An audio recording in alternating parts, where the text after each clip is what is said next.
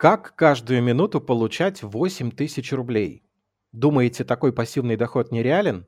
Конечно, вариантов много, но как сделать так, чтобы он не зависел от фондовых рынков и корпоративной политики компаний? Однажды ответ на этот вопрос нашла школьная учительница, которой даже нечем было платить за квартиру. Но к такому блестящему результату она пришла благодаря не своей основной работе, а с помощью хобби. Возможно, кто-то уже догадался, что речь о Джоан Роулинг, создательнице Гарри Поттера. Да что уж там, целой магической вселенной.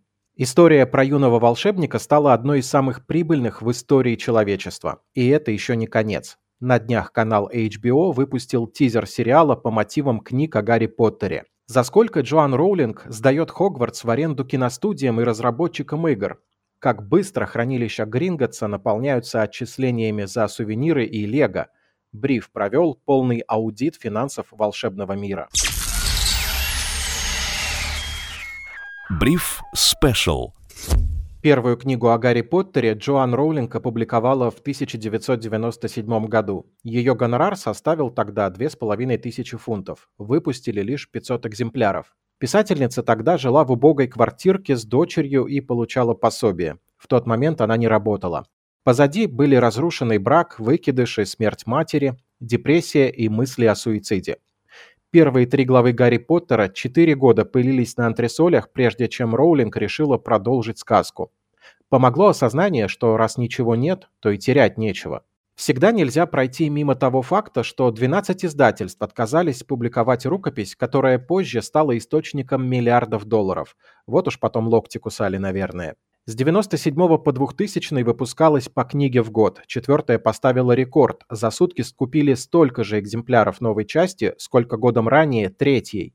Следующей, пятой книги ждали три года. Еще через два вышла шестая и через столько же, в 2007 седьмая. К тому моменту, со дня заключения первого контракта с Warner Bros. прошло почти 10 лет. Вышло уже 5 фильмов.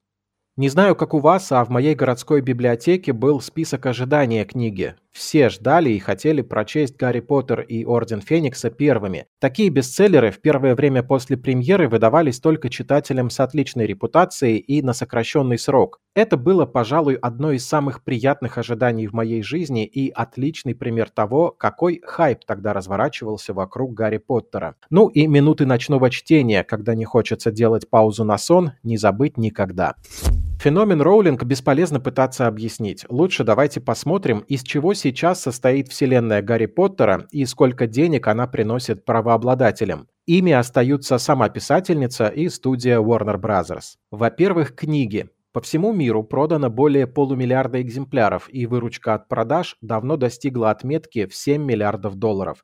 Это если не считать интересных перепродаж, на которых зарабатывают другие.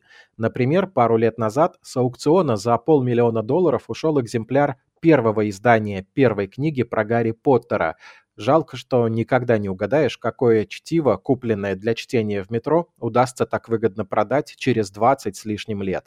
Вторая важная статья доходов – фильмы. На текущий момент сложно посчитать всю выручку, потому что где-то эти ленты выпускают в повторный прокат, а еще эти доходы неплохо бы суммировать с продажами прав на показ по телевидению. Но аналитики дают ориентир в 10 миллиардов долларов на 2023 год, что ставит Гарри Поттера на третье место в списке самых кассовых франшиз. С небольшим отрывом серебро пока удерживают «Звездные войны», а в два раза больше выручка у вселенной Марвел. При этом у Поттера ни одного Оскара, несмотря на 12 номинаций. Но кого это волнует при таких доходах? Генерация денег посредством фильмов выражается, кстати, не только в кассовых сборах. Производство фильмов создавало десятки тысяч рабочих мест, а гонорары ведущих актеров за все части составили от 70 до 100 миллионов долларов, когда пришел на правильный кастинг. Роулинг получает 5% с выручки от всей сувенирной продукции под брендом Гарри Поттер. Кстати, его капитализация сейчас равна почти 13 миллиардам долларов. Сюда входят и рекламные кампании с образами главных героев, и использование фрагментов книг, и даже Гарри Поттеровская часть Империи Лего. Замок Хогвартс на 6 тысяч деталей до сих пор пользуется спросом у любителей конструктора.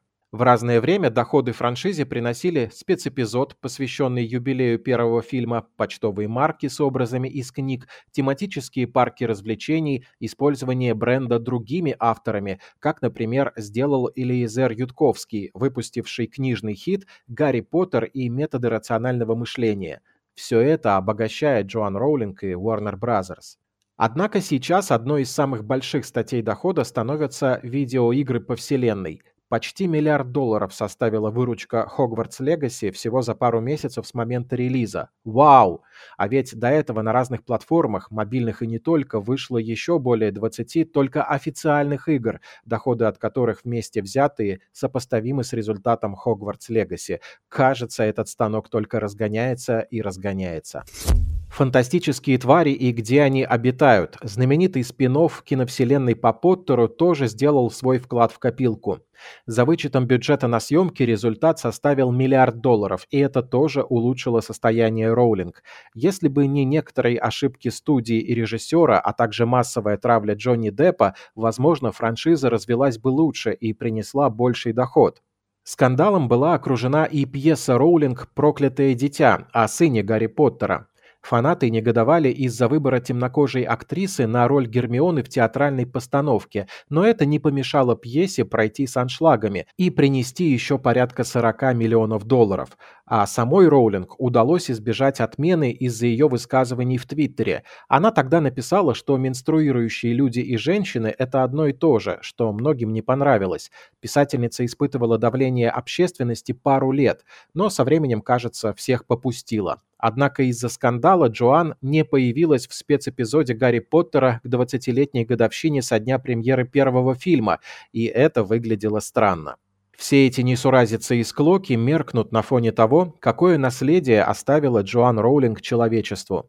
Бывшая учительница, думавшая о суициде, подарила миру одну из самых популярных и вдохновляющих сказок и целую вселенную, в которую так уютно возвращаться темными зимними вечерами и через страницы книг, и с помощью фильмов, и путешествуя по Хогвартсу в видеоигре. Вселенная Гарри Поттера уже принесла своей создательнице больше миллиарда долларов и продолжает приносить 77 фунтов стерлингов каждую минуту. Это почти 8 тысяч рублей, о которых я и говорил в начале. А общая выручка вселенной Поттера давно перевалила за 25 миллиардов долларов. Но один момент. Это мы еще не знаем, сколько на самом деле на Гарри Поттере заработали пираты. Думаю, суммы вполне сопоставимы с теми, что получили официальные дистрибьюторы фильмов, книг, игр и прочей продукции. В контексте нарушения авторских прав ложкой дегтя могут стать и обвинения в плагиате самой Роулинг. Писательница трижды становилась обвиняемой в краже идей других авторов, но все суды выигрывала, поскольку доказательная база рассыпалась. Обычные читатели и без судов нередко намекают на то, что Роулинг вдохновлялась ранее написанными книгами других авторов, но писательницу сложно за такое осудить. В конце концов, у плагиата есть очень точное определение, и пока именно оно используется в судах. На подходе тем временем новый сериал от HBO. Каждый сезон шоу будет базироваться на одной из семи книг о юном волшебнике. Продюсеры обещают десятилетний цикл, то есть финал сериала мы увидим уже в 30-х годах. Актерский состав будет полностью обновлен, что вполне естественно. Кто не постарел, тот умер. Джоан Роулинг назначена исполнительным продюсером, а дата премьеры пока неизвестна. Посмотрим, удастся ли этому шоу возродить скорость заколачивания денег на Гарри Поттере. Старые фанаты еще живы и готовят свои минусометы. Сравнений с оригиналом не избежать, и есть риск, что новое воплощение истории будет воспринято в штыки. Это, кстати, может оказать давление на актеров, но будем надеяться, они выдержат все 10 лет съемок. Еще один риск заключается в том, что самым молодым поколениям история Гарри Поттера понравится не так сильно, такое возможно, как тем, кто впервые вошел в Хогвартс в начале нулевых. Слушайте бриф на всех стриминговых платформах. Сергей Чернов специально для InvestFuture.